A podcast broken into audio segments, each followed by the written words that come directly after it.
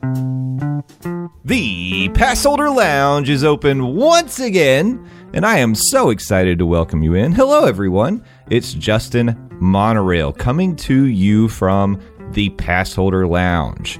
Can you see it? Can you picture it? I want you to feel like you are here with me in the lounge. Just think dark woods, supple leather, maybe dim lighting, possibly dim ribs in your hand, and maybe a little jazz music playing in the background. In fact, you might be hearing some jazz music right now. I just want you to know I didn't add anything to the track. If you're hearing that, that means you have fully immersed yourself in the Passholder Lounge. So, welcome. I'm glad you're here. This is our first pre recorded show back since the break. This is going to be the new bi weekly, or sorry, bi weekly, you're going to get a podcast. One of them will be live, one of them will be pre recorded. And this is the pre recorded one for the month. Sometimes in a month, you'll get two pre recordeds and one live. There will always be one live, but if the weeks line up such that there's three podcasts, it'll be two pre recordeds. So I'm hoping it's sounding better than ever. I've adjusted some things. I've tried to fix some things. This is one of the reasons I wanted to get back to doing some pre recorded stuff because I can control this stuff and I'm a control freak. But I guess you'll be the judge of that, whether it sounds better or not. I think it will. And that's all I need. You know, all you really need in life is self satisfaction. Feeling feeling good and proud of what you've done. Don't don't base your happiness and your worth over what other people say about you. I was saying that in a silly way, but that's actually good advice. Should tell that to myself sometimes. Well, you're probably wondering what you're about to get on this episode. Let me tell you. Joining me today is my co host. You'll hear him on our monthly pre recorded shows. It's Landon the Dawes Dome. Yes, it's true from the Phil Show, Monday to Friday, 6 to 10 a.m. on 987, 987.com. He's, he is an actual radio personality producer in Knoxville, Tennessee. He gets paid to actually have his voice listened to. I do not. So Landon's going to be joining me today. In the future, we'll also have cousin Kevin join us. He's on a cruise this week, so we're going to forgive him. Cousin Kevin, you'll know Kevin from the Mouse Knows Best podcast and also formerly Morning Monorail when he joined us and the Passholder Lounge. You also know him as a Yankees fan, but uh, he's not attending any Yankees games. I bet he missed out on some Yankees Yankees games while he's on that cruise. But that's that's a shame. We all should feel real bad for him. But he'll be with us next month. In the meantime, you've got me and Landon, and this time we're going to have a little synergy between the content. On the live show, I gave you a little teaser about the International Food and Wine Festival. If you want to say it right, the Epcot International Food and Wine Festival. I can't say it right. If you want to say it right, the Epcot International Food and Wine Festival presented by Corkcicle 2023. I keep saying Corksicle. I bet it's Corksicle. I bet that's the way you're supposed to say it, but they're not paying me. I could say it any way I want to. Well, today we're going to be continuing to talk about the International Food and Wine Festival. And if you want more, you can get more Epcot Food and Wine Festival content on my blog. My first blog has been posted to the passholderlounge.com website. You can also go to justinmonorail.com. It takes you to the same site. You can get access to the blog as well as pr- previous episodes of this show. You can click on merch and view the store on Threadless. And you can contact me if you want to join the Discord. You can send me a little note. So you can do all that stuff on the website. You should check it out. It's very cool. Well, let's jump into it. Today, Landon and I are going to be doing a little bit deeper dive into that menu for the International Food and Wine Festival. We're going to pick out a few items that we want to try. By the time you're hearing this, I may have already tried some. In fact, I can tell you that I did. If you want more information, stay tuned. Have a great day, everybody. Let's get into it. Here's Landon the Dawes Dome. Landon, can you believe that it's been so long since we've actually recorded for the Passholder Lounge? Like it's been all, like six months. It's been a long time. Has it really been? It's it's long? been a long time. It, it seems crazy because I mean, for the last what five years, we probably haven't gone more than a couple of weeks without recording together. Jesus, I know. so, wow. Yeah. yeah, especially when you put it that way. I mean, thinking back between, I mean Nerd News Cafe between the monorail and then and then I mean even even near fall. Yeah. Yeah. Yeah, we've always found some reason to get behind these mics and hit record. Holy balls, man. And but but it's it's been a break, but break is over. Break time's over. And we're getting Ah, back shit. into Does that mean we have to try again? Dude, I can't help but try. I'm I'm a try guy. You remember those guys? Whatever happened? no, no. I remember the fry guys. Which, Oh. which I mean that that that might explain my body shape. I I would much prefer to talk about the fry guys. Mhm. Like, can we talk about the anatomy? What what's going on underneath their dreadlocks that hang off of the? Like, I kind of picture it because it's right there. You, you if you start at the bottom, you got tennis shoes.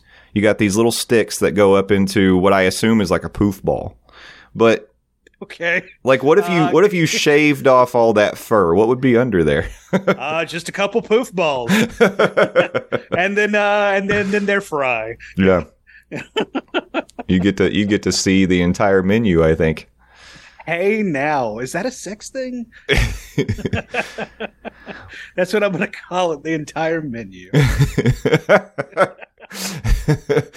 I hope you like the entree.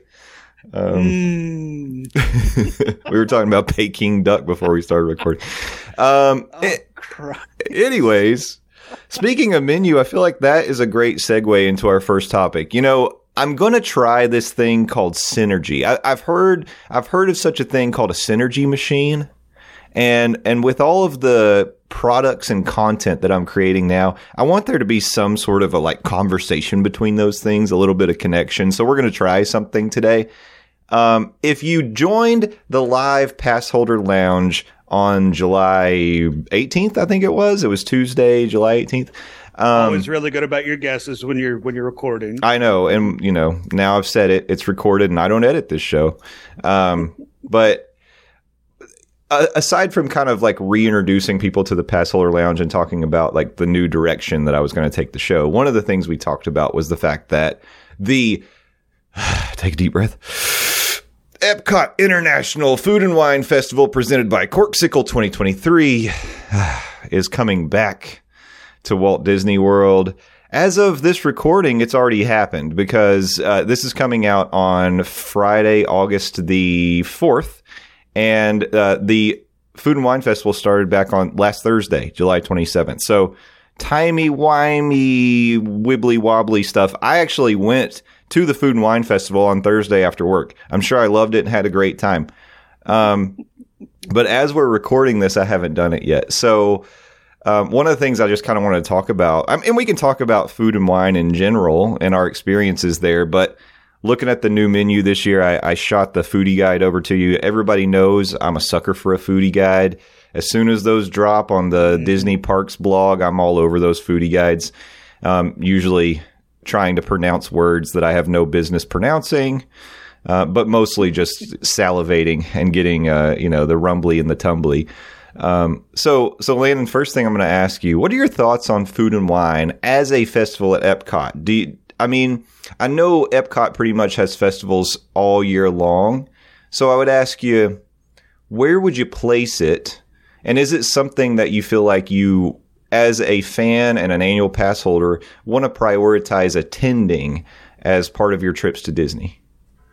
I am glad that you pointed out that at this point it seems like Epcot has festivals going on all the time. I honestly feel like this is going to sound weird. The time to attend Epcot might be the what 14 to 17 days out of the entire year that they don't have a festival going on. And that might sound weird when I say it, but I say maybe check out those days a so you can say that you were there when it wasn't happening for Yeah. you know uh that aspect but b also maybe the crowds would be a little bit died down but uh I am a pass holder and I have attended all of the festivals that Epcot has going on year round. Currently, it has the Food and Wine Festival. Uh, next up, after that, it's going to be the International uh, what uh, Holiday Festival, and then round to start the calendar next year, it'll be what uh, arts, Yeah. and then flower and garden, right? You start the And year with then- farts. Yeah. Yes, yeah. Always start the year with farts. Uh, eat heavy at the uh, holidays. New Year's comes around and you have the farts. Uh, and uh, I honestly, uh, uh, of the four festivals that Epcot has, this is the one that I prioritize the least. Mm. It's like, am I glad that I have attended food and wine at Epcot? Yes, I am glad that I've attended this. But at the same time, if you go to Epcot and you do Epcot right, you're always going to be eating and drinking something good.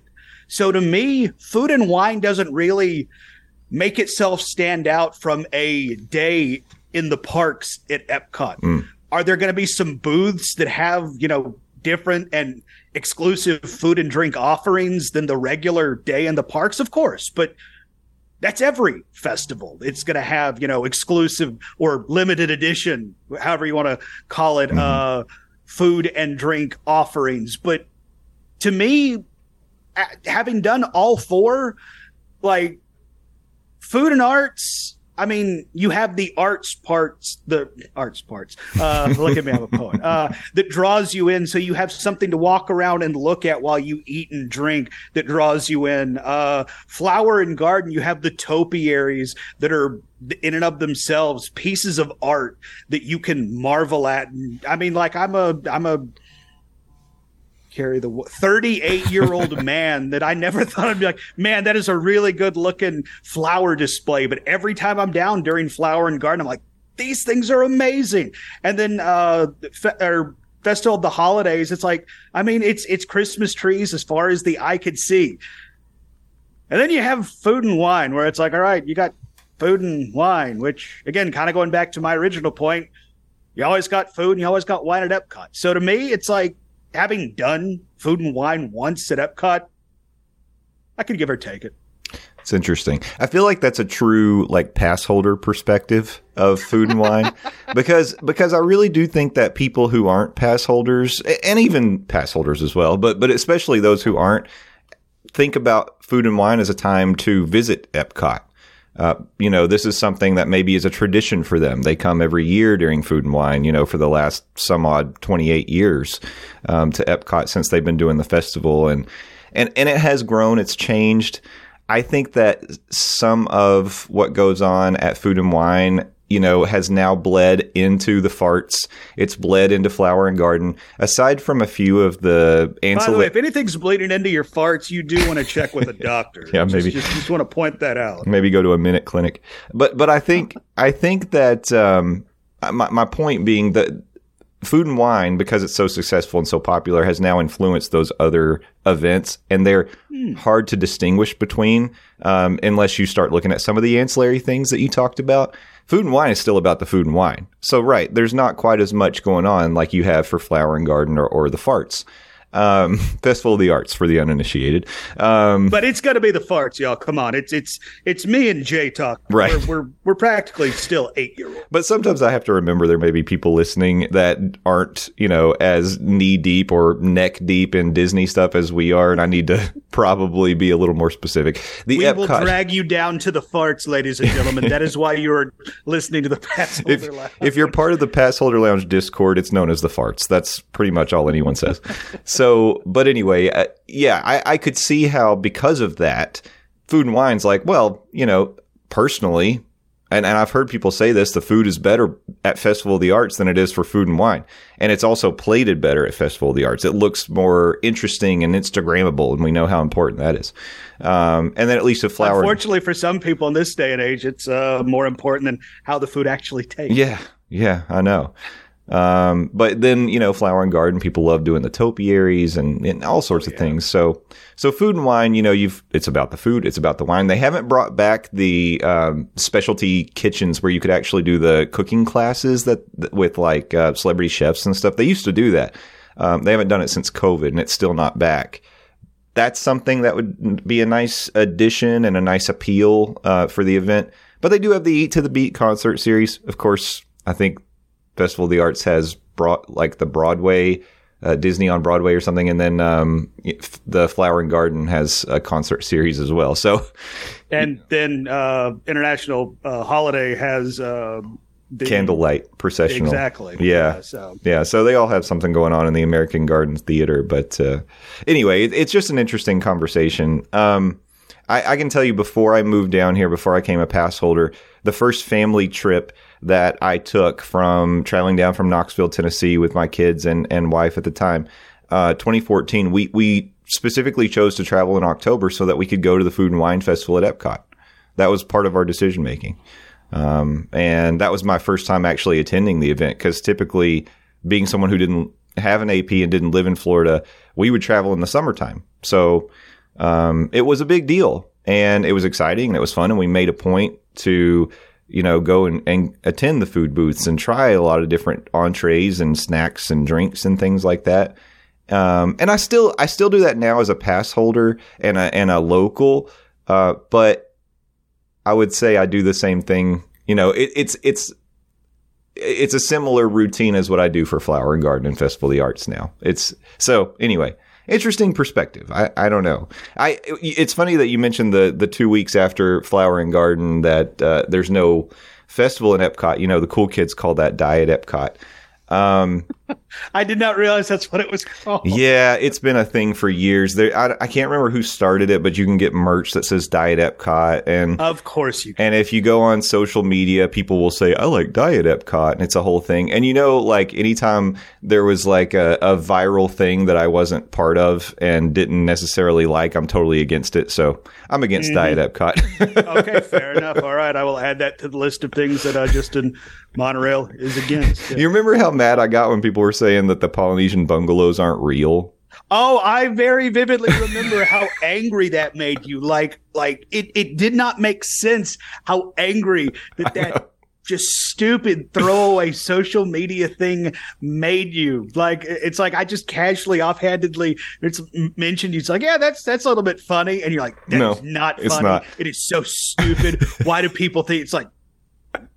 that that was the thing that right, irritated. calm down, Cujo. That is exactly the thing that irritated me about it, though, because people thought it was hilarious, and everybody started saying it. And I was like, "This isn't funny. It's not funny." like I don't know why it's a thing.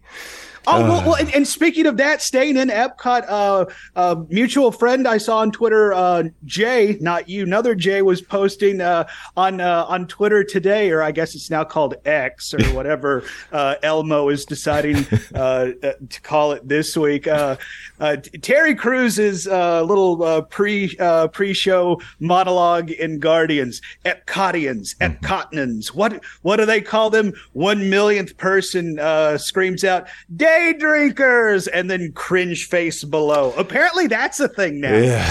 People screaming out during the Guardians uh, Guardians pre show. Uh, I did not realize that's a thing, but now that I know that's a thing, ugh, When do we aren't start? we the worst? when do we start bringing props? It's going to be like the Rocky Horror Picture Show in the freaking Guardians pre-show. Come on, come on. start people. breaking out comedy horn? Yeah. By the way, that's one of those things like in a spontaneous situation, one person does it, like say pre social media days. Would that be funny? Sure. That would be funny once. But guys, come on. Let's let's not let's not make this a thing. Please. Can we not? Well, apparently it's already a thing because I saw several people agreeing with him in his uh, Xer thread, Oh, uh, saying that it's getting to the point of uh, the sighting of the stretching room in the haunted mansion. So, uh, yikes! And now I pass away and become the one thousandth A thousand times at the haunt at the haunted mansion. well, I'll be sure to look for you uh, on the big screen and the next time I go into the Magic Kingdom. This this was a big debate. Now we're getting sidetracked, but of course, Me tan- and you getting sidetracked? I am shocked, dude. Shocked. tangents and sidetracks are are allowed in the pass holder lounge. Um, I saw this being debated on TikTok in a comment thread where someone was talking about don't recite the haunted mansion stretching room monologue. It may be someone's first time in there. You're ruining it for them. And by the way, I agree with that statement. I, I don't that. I'm with them on that. But then there's other people that are like, jumping in and saying, Well, I paid my ticket too. I paid just as much as you to be there. I'm trying to have fun. How come I can't do this thing?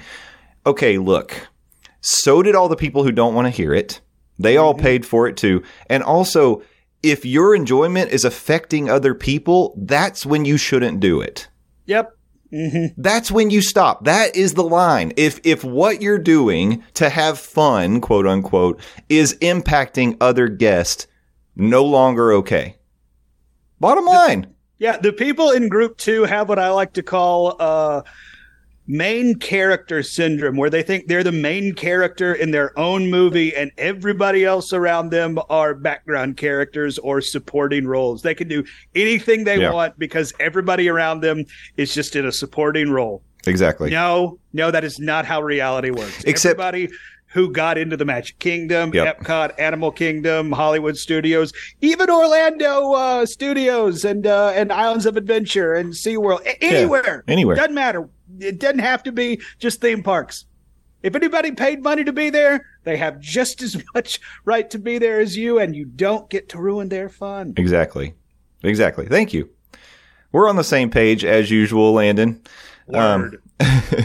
but yeah, that that I, I know that there's probably going to be people that hear this that that for them that concept will probably they won't agree with it, and I that's fine. I Well, if well, if that's the case, let let me land in the Dosdo and be the one to tell you you're I, I don't know. The for some reason the whispering is not coming through on my end, but Landon was telling you you're not the main character. It's not Yeah. all about you. it's gonna be okay. It's fine. Yeah. Just, just just be one of us. But uh, anyway, uh, I never thought I'd be the one. Uh, I'll, I'll try and get us back on uh, back on subject to the uh, food and wine festival. I thought it was interesting. You said that was something that a AP would say because before I did have an annual pass, kind of like you, this was that vaunted Epcot festival. That that that was the white whale. Mhm. This was the festival when it came to Epcot because when you think Epcot, for better or for worse, you think eating and drinking good, and this is the festival that builds its reputation on eating and drinking good. But then I also thought it was interesting you said that maybe because it was so good that some of its better traits have now bled into some of the other festivals and what made it unique what made it so good kind of took away some of its specialness Yeah. i, I thought that was an interesting point you made I think that's true. I, I would like to go back to the beginning of the Festival of the Arts and Food and or um, the Flower and Garden. I would love to know how extensive the food booths were at those festivals. I don't think that was the focus. You know, maybe they had some special treats here and there, but but now they're everywhere. Like there's Oh, yeah. not there's not as much. I'll, I'll grant you, there's not as much as food and wine, but they're all over the place. They're around. So well, and I mean, I mean, you talk about how uh, uh, when we started uh, talking about the uh, foodie guide for uh, food and wine, how you love a foodie guide. Yeah. There's now a foodie guide released for every festival oh yeah. at Epcot, and and and to echo what you said, I don't know if that was necessarily the case when Epcot turned into just Festival City Yeah. year round. Yeah, and now you know. Th- speaking of Epcot becoming Festival City, of course, as part of this final piece of construction in World Celebration. Hard for me to remember to say that, as I always want to call it Future World, but um, they're going to have a permanent festival center there. Oh, that's right. You know, so this is this is as much part of Epcot DNA as characters are now, which weren't in the past, right? So like, it, it's just part of the changing face of Epcot, and I really do believe that at some point, Imagineers lost the nerve to, and I, I don't mean to say this as like a aggressive, violent thing to say, but I, I think Epcot was never in the long term going to stay a educational infotainment park without characters. It just it just wasn't going to happen because at some point someone was like, you know, we could make more money if we put Mickey in there. you know, you know, and and then the, it's the same exact thing that happened with with the festivals. The festivals brought in more people. People talk about it. We're talking about it. Um, Yep. And so, guess what? Now, Epcot is a festival park. And not only are people talking about it like you or I go back to what did you say 2014 people plan their trips Yeah. specifically for the festivals and now there's four of them practically year round. And there heck we got the holidays coming up there are people that are going to specifically plan their trip for the International Festival of the Holidays because they want to walk around the world and see all of the Christmas decorations. They want to see the big giant Christmas tree. They want to get that picture with them and their loved Yeah. ones with the Christmas tree, with my girl, the Epcot ball, Spaceship Earth in the background. Which I mean, I don't blame them. That's a, that's a phenomenal picture. Yeah, it's beautiful. hmm So I would ask this to the Pass Holder Lounge listener right now. I would love to know your ranking of the Epcot festivals. How would you rank them one to four? And then would, are you still planning special trips for those festivals? Are, are they something that for you draws you back to Epcot? And if so, which one? Is it specifically one or is it all of them? Do you try to make it to all? I, I'd really like to hear that from, from the listener. Good question. All right, so let's take a look now at this foodie guide that I love so much, and and just you know quickly recommend a couple things or, or talk about a couple things that jump out to us. I, I'll tell you, I don't. Up, up, up. Hold on. Let's read set. Are you ready for the full menu for this year? I know I am. Let me present to you the 2023 foodie guide for the Epcot International Food and Wine Festival presented by Corkcicle Bon Appetit. Thank you.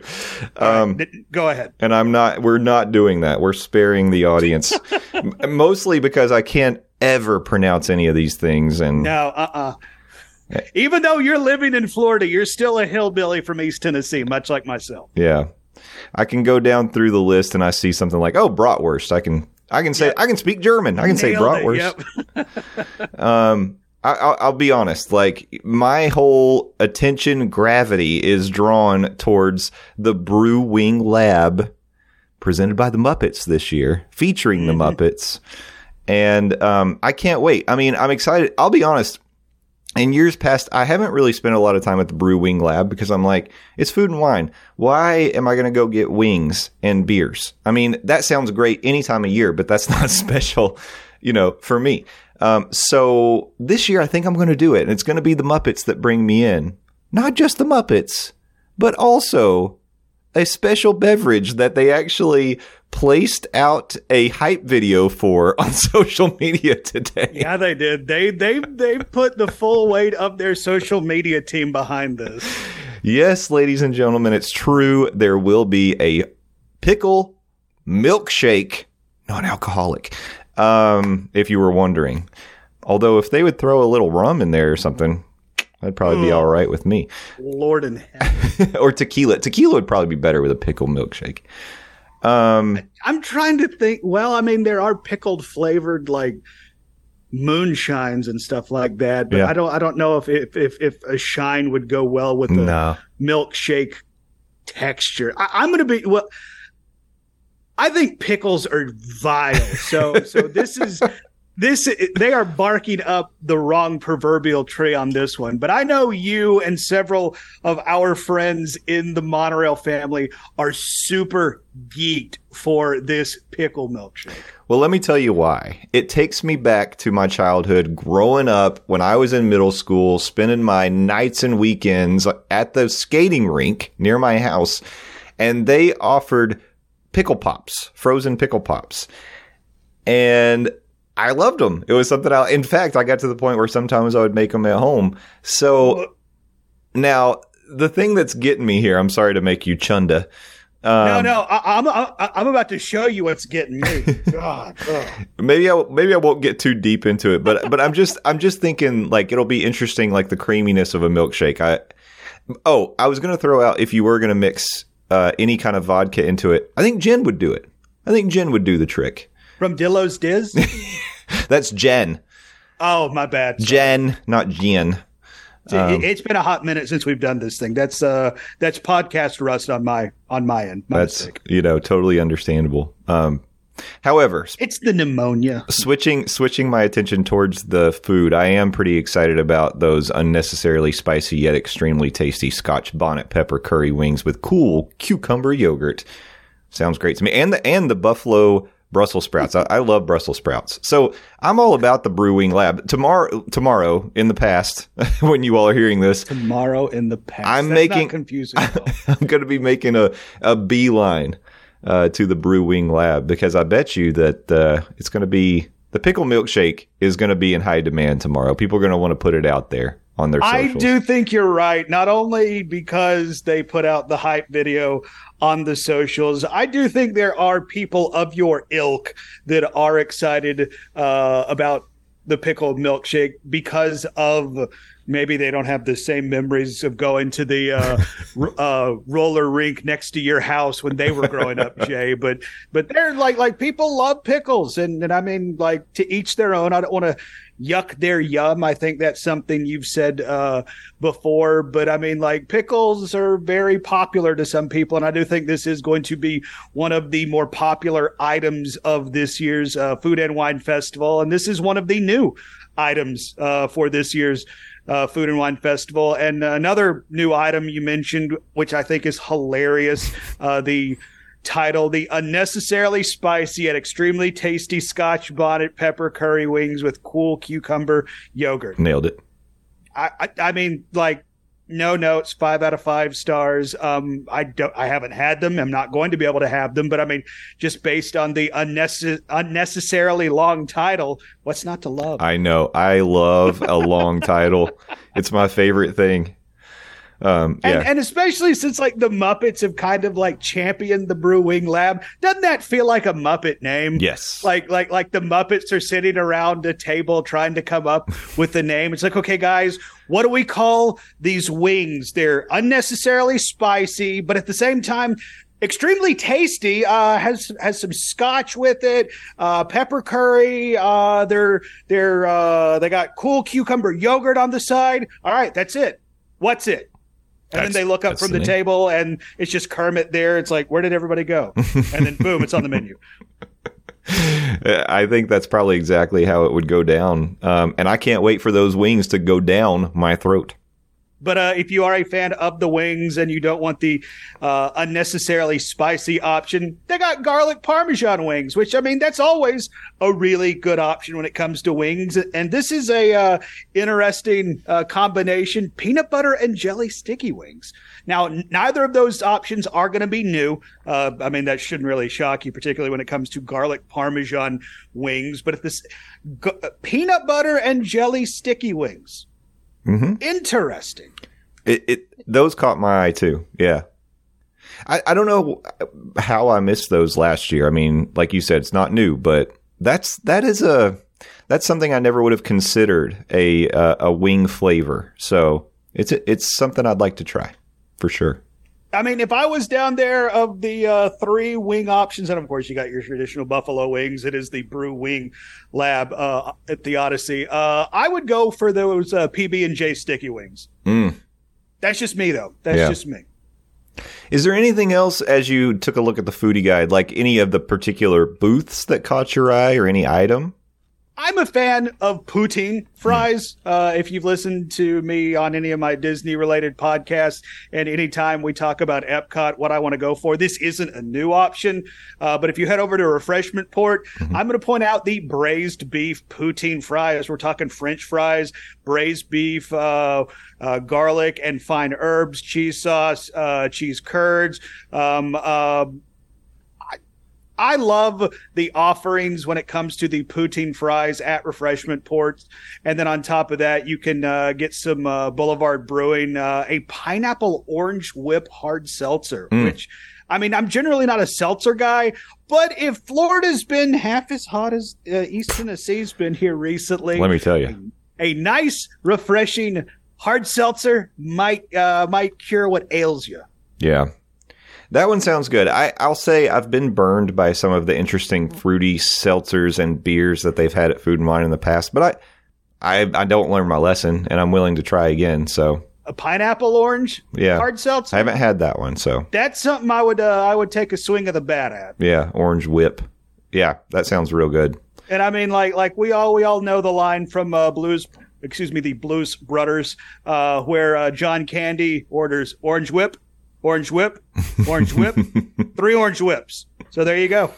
Yep. Even though the Blues Brothers are at the uh, park across the street at uh, Universal, so there, uh, there is that. Well, I am excited about that, and I'm also excited about the chimichurri marinated skirt steak taco with crushed avocado, grilled corn salsa, pickled red onions, and queso fresco from Flavors from Fire. This is a new item, and let me tell you, poof, sign me up. It sounds great. Um, I would imagine now the picture of it doesn't make it look this way. I would imagine it's not going to be a huge serving, so it may be a nice snack size. Sometimes I will say I think that sometimes food and wine generally people say the portions are relatively small uh, for what you pay, which is true. But sometimes they mm-hmm. sometimes they do surprise you and you get more than you expect. And I'll tell you, it wasn't at Food and Wine, but they had a fry booth I believe it, during Festival of the Arts, it, it would have maybe been um, where we got like a fry flight, and it was. Eh, oh, they have it. They have it this year at the Fry Basket for Food and Wine. But I'm, I'm telling you, this was like, I think it was Festival of the Arts. They did the same thing but it's a lot. It is a lot of potato. and and um, if you're not like a huge fan of one of those options, you're going to end up with a lot of them. So just so you know, like um, I I happen to enjoy them all. Like if you're not familiar with the fry flight this year, it comes with sea salt and malt vinegar fries. Barbecue bacon fries with smoked aioli and sweet potato casserole fries with candy pecans, toasted marshmallow cream, and maple bourbon glaze. Mwah, so good. Really, really good. I liked them all.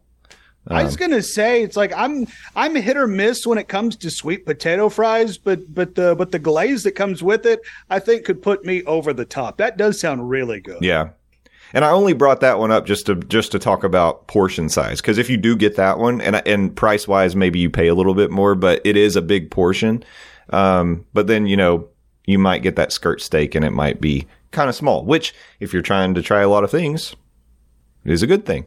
So. Mm-hmm. Well, and uh, another item I wanted to point out, and this is uh, this is a new item. You can find it in Mexico. It's the uh, tostada de carnitas, mm. braised pork on a fried corn tortilla with black beans, avocado mousse, uh, queso fresco, and chives that just sounds really good. Uh, picture, uh, kind of going back to what you were saying on the uh, on the skirt steak entree, kind of looks on the small-ish side. So I don't know uh, if you're going to necessarily be getting bang for your buck, but I mean, like, just reading off those ingredients uh, leaves the taste buds of at least one Landon Doan a little bit uh, watering. So oh yeah, yeah.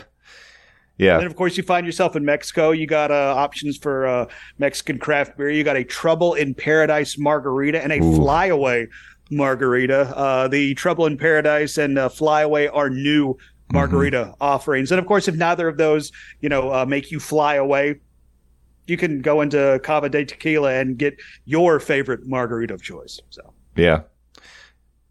I was surprised to see the whole Mexico menu. Um, all the entrees are new.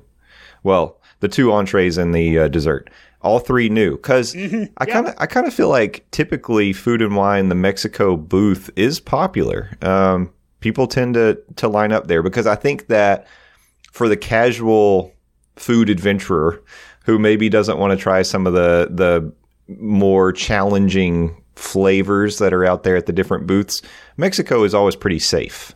You know, you you know you can get something that you're relatively familiar with, and it's going to be good if you're a fan of Mexican food. So a little bit of a surprise, but but I'm excited. You know, I, I am excited for the refreshed menu and and that uh, pastel and it, pastel impossible uh, layers of traditional Mexican flan with tres leches and guava. Ooh. That is something I'm going. I love tres leches so much. That looks really good. Yeah. So I'll be getting I'll be getting that at some point. Um, that's that's going to be on the list. You got to make look, a checklist. Yeah. You really well. You say you have to make a checklist. That's a really good piece of advice, and I want to give you a shout out. You put together a really good blog over at the website. Uh, I think the website is just passholderlounge.com, right? The Pass holder. Oh, oh, yeah. The passholderlounge.com. Don't go to passholderlounge.com. uh, that is my bootleg uh, website where uh, where I will steal your information. Um, so go to the passholderlounge.com. Jay put together a really good um, it, piece of advice post about going to the food and wine festival. And one of the things that he recommended is putting together a checklist of food and drink items that you and your party do want to try while you're there. So once you get in the thick of things you're not overwhelmed with all Yeah. of these options. And i think that's a really good piece of advice. Because even somebody who's been to these festivals several times there's been times where it's like all right, I'm gonna stand in line and I'll have it figured out by the time I get up. Oh crap, I'm already up here. What do I want? Uh, uh, uh, I want that. Yeah. Yeah, Well, then also you can run into the trap of you try too many things too quickly, and then something you really wanted to try, you're just too full, and you and, and you don't get to try it on your trip. So that's another mistake Very that could good be made. Yeah, all that food and drink does have to go somewhere. Yeah. And I mean, sure, you know, you could get in there early, which I do recommend. Something I talked about um, a little bit on the blog was going, if you can do it, go on the weekdays and go early because people like me, the locals uh, and pass holders, we're going to come in in the in the evenings after five o'clock and on the weekends. I say it for a couple of reasons. One of them is it will get more crowded. The lines are going to get longer. So there's always that to contend with. The other thing, and I'll just be very honest about this. Some people have disagreed with me. I, I think this is absolutely true. The later it gets in the day, and especially evenings on the weekends, World Showcase can get rowdy because Yes. people get in there, they drink, and they just, you know, they decide I paid my ticket, I'm going to enjoy it, and so they have the time of their life. Fair enough, but just be aware because sometimes, even for me, and I'm not really a person who gets overwhelmed by crowds or noise, like I'm fine with it, but sometimes I'm like, this isn't the vibe I was looking for tonight, if if you know what I mean. So that's just another. And you, and, and you don't want to be that person who does get rowdy. Uh, moderation, not only is it the key to life, it can be the key to enjoying your time uh, and your uh, making your parties time at food and wine a good one. Um, Yeah. Some of these drinks can sneak up on you. Uh, so moderation is the key to a good time. Maybe uh, maybe sneak in a uh, glass of water between every drink. yeah, they're free. You can get it. They are free. They are free. Ice water is free all over the park. Just ask; they'll give it to you. Yep. And Yep. Yep. Yep. Take a refillable water bottle. That's another good thing to do. Um, keep A yourself very hydrated. good thing to do. Yeah. Yeah. One uh, one of the rules. We, well, I was going to say one of the rules we have here on uh, on the pod. Whenever me and uh, Jay get in the virtual podcasting studios, is never go to Disney jail. But let's go ahead and add another one. Take a uh, take a refillable water bottle. Yeah. They need to add more of the water fountain uh, bottle refilling stations because right now, I think in Epcot, I can only think of one. There may be more, but the one that I'm thinking of is um, on the path from like Journey into Imagination with Figment. You're walking down that side path, not down the middle of the of the walkway to World Showcase. There's always like a food booth over there. It's where the old Starbucks was, um, and now they've closed that down. But there's a bathroom over there on the right. There's a water bottle refill station there, unless I'm making it up. But that's the only one that I can think of in Epcot. I don't know That's why. kind of out of the out of the way. There might be one in France too, near the because Remy has brand new bathrooms in the France, uh, the back part of the France pavilion. So there may be one there, but yeah, both of them are out of the way. So um, they need to do a. Yeah. little bit better with that. Agreed. Agreed. Yeah, because uh, that's something I think everybody could stand to do more of when they're down at Disney is uh, taking in some more water. Made me think: Do they have one in Connections Cafe? They might. I'll check on that tomorrow. In the past, You'll check on that tomorrow in the past. Once again, that's not confusing one bit.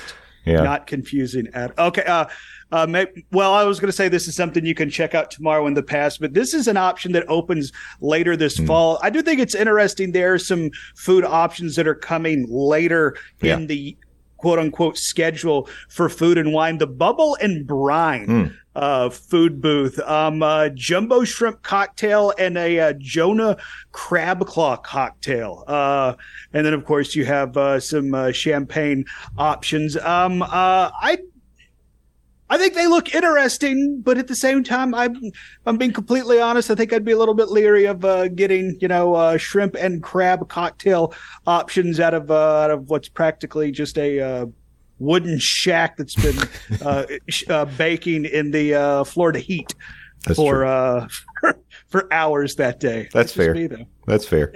That's just me though. And again, looking at the picture that they've got on the foodie guide, if you do get the shrimp cocktail, now it's jumbo shrimp, which by the way is an oxymoron, but um, It, it's two of them, but they don't look that big. Um, so they don't look jumbo. yeah, they jumbo. they look like shrimp. Um, but anyway, that's something to keep in mind. That might be a small snack if you're looking for a small snack. I, I would be interested specifically for the prosecco cocktail sauce. That sounds interesting to me. I've had shrimp cocktail. I've had a grilled lemon. I don't know how many, but I'm sure I have. Um, Yes, the uh, the uh, the uh, Pro- uh, prosecco cocktail sauce and uh, grilled lemon come with uh, the oxymoronic uh, jumbo shrimp cocktail that Yeah. Jay was referencing. So. The, the- the other booth that's opening later, so I won't be able to try it yesterday, tomorrow, in the past. Um, whatever. Um. I don't know how I was saying it. Um, is the char and chop booth. The and of course all of the items here are new. They're going to have a roasted porchetta with lemon parsley, salsa verde, and shaved fennel salad. A grilled impossible spicy sausage with herb polenta, uh, Putin- Puttanesca sauce, and ricotta, and then a meat assorti, a trio of shaved meats with baby arugula, pickled mustard seeds, truffle oil, and grilled ciabatta. All that sounds good to me. Um, of course, the the meaty assorti is a little bit like a grown up lunchable, but uh, I, I mean, I would. it, re- it really does. Yeah, now that you've said that, it's like, yep, that is a uh, grown up lunchable. I think I would go for the Impossible spicy sauce. Now, I know that the, I think the hype over Impossible meat has sort of passed at this point because we've all realized, sure, it's vegan, but also at the same time, it's not actually good for you. Um, however, so, so we as chunk monster Americans were like, it's not actually meat, but you know, it's still not healthy, Right. so we're fine with it. yeah, so we're good. We're good with it. It's the, it's not really health food, so we're all okay. It's the American with, way. with impossible it's full of sodium um but yeah i've tried like in the past i've tried from epcot uh food booths like the impossible meatballs and stuff they've been really good so i'd be willing to to try that and give people my thoughts on if they're if they're trying to avoid meat whether they should give it a try or not Well, it's funny you called the uh, meat assorti a uh, grown-up lunchable. I'm a big fan of charcuterie boards, which Hmm. other people call grown-up lunchables, or I guess open-face grown-up lunchables. Um, so I would probably go with that. And and that sounds like an insult you open face grown-up lunchable hey, look out! I'm walking here, you open-faced grown-up lunchable. I'm doing a character who's apparently from Brooklyn. Oh, i love it what is going on? so so that's the thing that you might try from the char and chop is that what you're you would yeah yeah that's that's that's what i would try because i mean it's like i'm somewhat of a picky eater i would admit that and and it being kind of a kind of a meat and I guess vegetable plate. Uh, I could kind of pick around it, and and since I would be traveling with people, I could share it with people who would eat what I pick around. So there you go. It would not go to waste, is what I'm getting at. No, that's that's very true, and I'm I'm proud of you for being thoughtful about waste. Um, yes, yes. I would point you though, if you're interested in charcuterie in Spain. Now, this is not a new thing, but it's something that is on Emile's fromage montage: the charcuterie in a cup with a selection of imported Spanish meats, cheeses, olives, and herbed serrano vinaigrette. I did have this last year, and it is very good. The only oh, now that's what's up. my only feedback about this: why not put it in like a crunchy cracker cone or something? oh, that would be awesome. Because then, like, yeah, like, yeah, you could like just an- eat it. Yeah, instead of like a like a waffle cone, it's like a like a cracker cone. Yeah, yeah.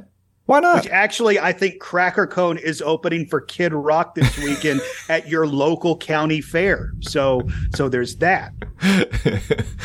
yeah, I mean, I, the, the only issue that I could see with that is maybe it'd get a little soggy. But you just load it up at the time that people order. I guess there's the hang up, right? Because they try to get things a little prepped as much as possible before you get there this is one of those things. Of course, they could just have all of the pieces of the charcuterie in a cup and then put it into that cracker.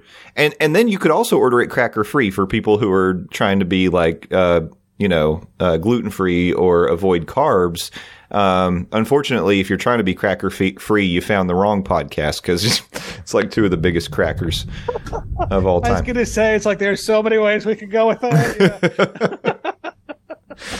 Yeah. um, so, anyway, lots of good stuff. I, you know, it's funny because I feel like we both of us sort of downplayed um, the food and wine festival at the beginning of this conversation, but obviously there's plenty of stuff that we'd want to try. And, and I and I wouldn't I would never say I'm not excited about food and wine. I am, but mm-hmm. all I would yes. say is it's just about the same as I am for the other festivals. That's all I mean to say. So, well, and and it's like I like if I had to answer the question you're throwing out to the listeners, I don't know how I would rank my favorite festival, but I think I would put Food and Wine Festival towards the bottom of my list. But it's like I have I have a I have a saying. It's like bad pizza is better than no pizza. yeah. Absolutely. And and I can I can translate that to a festival at Epcot. A bad festival at Epcot is better than no festival at Epcot. Yep, unless and, you like Diet Epcot. And, well, I'm I'm not going to go that far like those weirdos, Jay. Um, it, with their merchandise, I didn't even know that was a thing. I'll send you a link.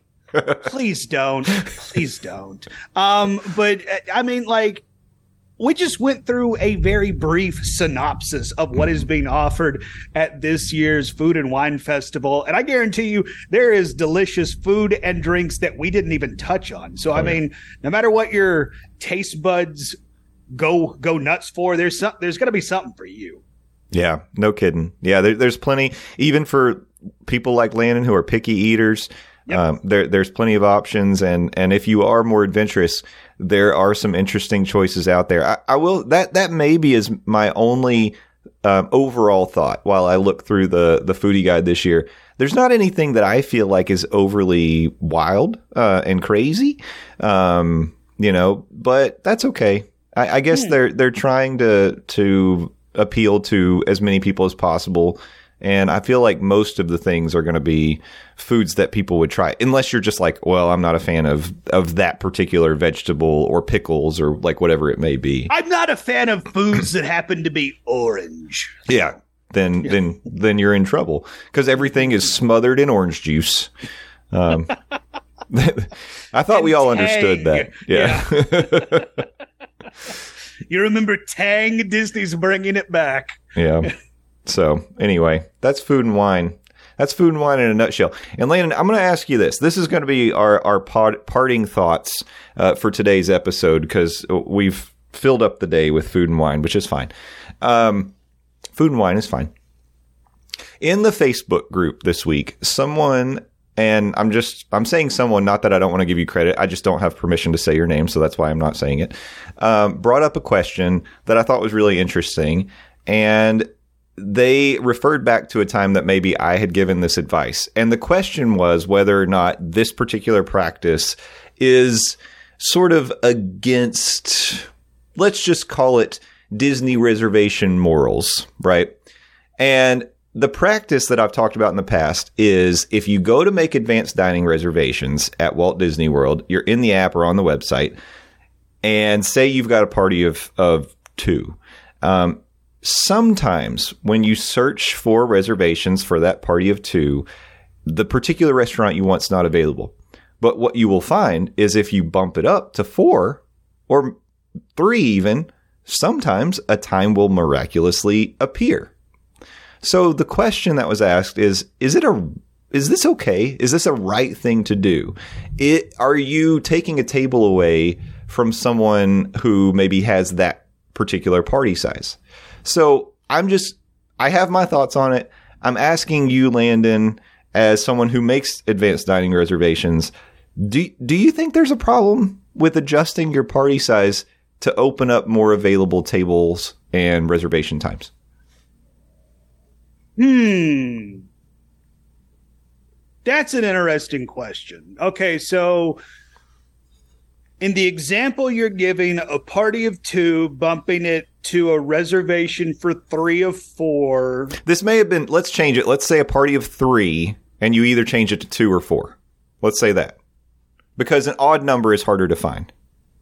Okay, well, well, then can we? Th- is somebody who uh, has been a previous uh, notorious solo uh, traveler? Could mm-hmm. we throw in a party of one, making it a uh, a two or a three, ma- making it a two? Okay, well then, well then, I'm going to say in those instances, I really don't have an issue, particularly if it's a party of one booking it for a table of two you're still going to be getting the exact same, the same, table, table. You, right. you would have been getting in that instance. And generally, I mean, if you're a party of two and you made a reservation for three or four, um, you're probably still maybe going to be getting the same table you would have been getting. I mean, I do understand a two top or a four top is different than a two top, yeah. and a four top is more common uh, than as opposed to a two top. I don't have an issue with that. Now, if you were to say like just have a party of 2 mm-hmm. and then you make a reservation for like 10 or something and then you walk up to be our guest and be like yeah it's a dome party of 10 actually we only got two here and we're gonna have to change that. Then i might be like yeah. Uh, i that's that's where i kind of feel like that's a little bit of a bit of a slippery slope. Yeah. but i mean like if you're just fudging the numbers one maybe two i really don't have an issue with it. Yeah. I agree with you. And obviously I would because I've given this advice apparently at some point in the past. And I was going to say, it's like, I think I've done that when I was a solo traveler because it's like, I mean, sometimes getting a table for one at some of the more popular reservation spots is damn near impossible. Yeah. But then, like you say, you magically bump it to two. Oh, oh look, there it what? is at the exact time I wanted. Yep. Look that bad boy. Yeah. And guess what? Disney didn't care. I've done it plenty of times. So here's why I think it's okay. Just as you said, if you're talking fudging the numbers one or two, no big deal. Here's why. When you go to check in at the restaurant, it's going to ask you how many people are in your party. Disney actually allows you to go, in my experience, over, even if you have a table, let's say it was a table for four. You show up and then you can click it up to five or sometimes even it lets you do two additional for whatever, like I've done this at Oga's. I've done it at other places. Like I got a reservation for two. Oh, we've got another person. I show up and I'm like three when I check in. Totally fine. No big deal. So the other way, you show up, just as you said, I'm, I go frequently to Disney restaurants alone. But sometimes it's hard to find that table for one. So I will book it for two. Show up, tell them it's one person. Never had any kind of issue. Now, I don't like the practice people do of I don't know what what restaurant I want to go to on a particular day. Me and several other party members are going to block tables for, like you said, 10 or 5, whoever knows, at, at, all these different restaurants. And then as we get closer, we'll start to figure out where we want to go and we'll cancel some of those reservations. I don't like that. Yeah. I, mm-hmm. Because that is taking tables away from people. You're, you're booking tables that you don't intend to use. That to me is a problem. Um, similarly, booking a table at a resort like at Kona Cafe, showing up, canceling that reservation just so you could park there and go to the parks, not a fan of that. No, no, that is that is taking away a table from somebody that would use it. Yeah. So like those things I think are bad reservation practices, but as far as, you know, I I'm, I've got an odd I've got an odd number party the time I want's not there. Yeah, mess around with the number a little bit. I'm telling you, you'll see options. Even if you have to go down, if if you're t- if you're a table of three, like you said, two tops are different than four tops. But if you're a table of three, you bump it down to two, and you get your time. When you show up and tell them that you have three, you just click it on the app. It's fine. They'll find a table. You may have to wait a little bit more, but mm-hmm. they'll find a table for you. Yep. So anyway, I think it's okay. You, roast me in the comments if you think I'm wrong. Bring it on, haters. Use hashtag Justin in correct this time. I don't know. Who cares? Yeah, you really thought that one out. Yeah, bring it on, haters. His name is Frank Cardillo. I'm not on Twitter or X anymore, so I don't know this stuff. I don't know how to do Good it. Good for you. Good for you. I'm I'm jealous of that. Yeah. Though though though to be fair, I think Elmo is trying to push all of us off this uh this burning boat. I think you're right. I think you're right. Well, Landon, before he does that, why don't you tell people where they can find you if they'd like to find you on X? Ugh. Can we just all agree we're going to keep calling it Twitter? Yeah, like, let's like do it. let's just keep calling it Twitter. All right, L A N D O Z. Please go follow me, Landon Doan. I'm the best, Landon Doan, not the rest. That's where you can follow me. 280 characters at a time on Twitter. I also run a website, buttmunchchips.com. Buttmunchchips. Sit on your butt and munch. Ooh, I should uh, start a bet. What's going to end first, uh, twitter.com or buttmunchchips.com? I think Twitter. I think butt munch chips will outlast it. It's the cockroach of the inter- It really is. It really is. It hasn't moved in years, but it won't die. Uh, but uh, I also appear on the Phil Show News Talk 98.7 WOKI radio station locally here in Knoxville, Tennessee, streaming 6 to 10 a.m. Eastern Standard Time at newstalk987.com. Also available in the iHeartRadio app and the News Talk 987 app as well. Uh, it's been fun, buddy. We'll have to do this again. Yeah, absolutely. I, you know, next time we might have another lounger with us. Uh, joining the regular pre-recorded show, so uh, No, no, no. This is only uh, this is only a two top. it's a two-hander. The two top. Maybe we can get a little baby seat and pull it up beside us. We'll see. Um, but I don't know. The last time I was down at Disney, I was uh, I had my ass uh, dog walked around all of God's creation. So I so I don't know how I feel about that. okay, Landon, it's been fun. Uh, can't wait to see you back here next time. We'll do it again, my friend. And to uh, all the listeners, uh, thanks for sticking with the uh, hiatus over on uh, my show, Does Does Disney. I was uh, down in uh, Orlando, went to all the parks in early June, and brought back the worst possible souvenir you could. well, not the worst one. I guess that'd be COVID. Second worst, pneumonia. But uh, we are back on our regularly scheduled uh podcast uh thing uh dropping every monday 5 a.m eastern standard time so uh be sure and subscribe wherever you get your podcast and leave a five star review for uh your boy that'd be greatly appreciated Do it.